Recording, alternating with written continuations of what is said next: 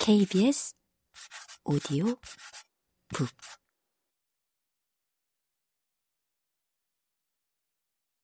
사실 야간 체포는 우리나라에서 습관이 되어 왔다.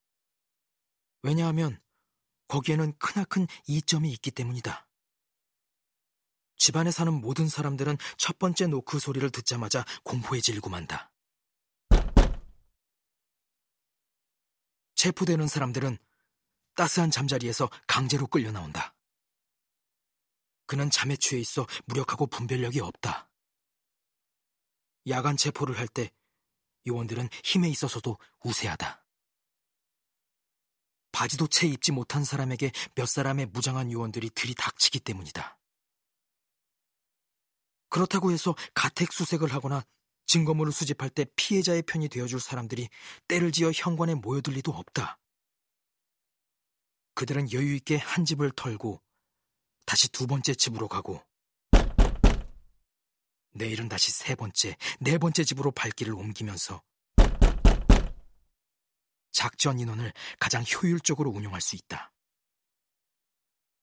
그들은 이렇게 함으로써 그들의 요원수보다 많은 도시의 주민들을 여러 번에 나누어 형무소에 쳐넣을 수가 있는 것이다. 그리고 또 야간 체포는 아무리 많은 사람을 체포해 가도 옆집이나 도시의 거리에서 그들을 보지 못한다는 장점을 지니고 있다. 바로 옆집의 이웃 사람들만 놀라게 할 뿐, 조금만 떨어져 있어도 전혀 알 길이 없다. 마치 그런 일이 언제 있었냐는 듯이 밤에 호송차가 왕래한 것 같은 아스팔트 길을 낮에는 깃발과 꽃을 든 젊은이들이 행진하며 유쾌한 노래를 부른다. 체포라는 단 한 가지의 의무에만 종사하는 요원들에게 체포되는 사람들의 공포란 하도 많이 모아서 실증이 날 정도일 것이다. 체포작전에 대한 그들의 지식은 매우 광범위하다. 그들은 수많은 이론으로 무장되어 있다. 따라서 이론 따위는 없다고 단순히 생각해서는 안 된다. 체포학.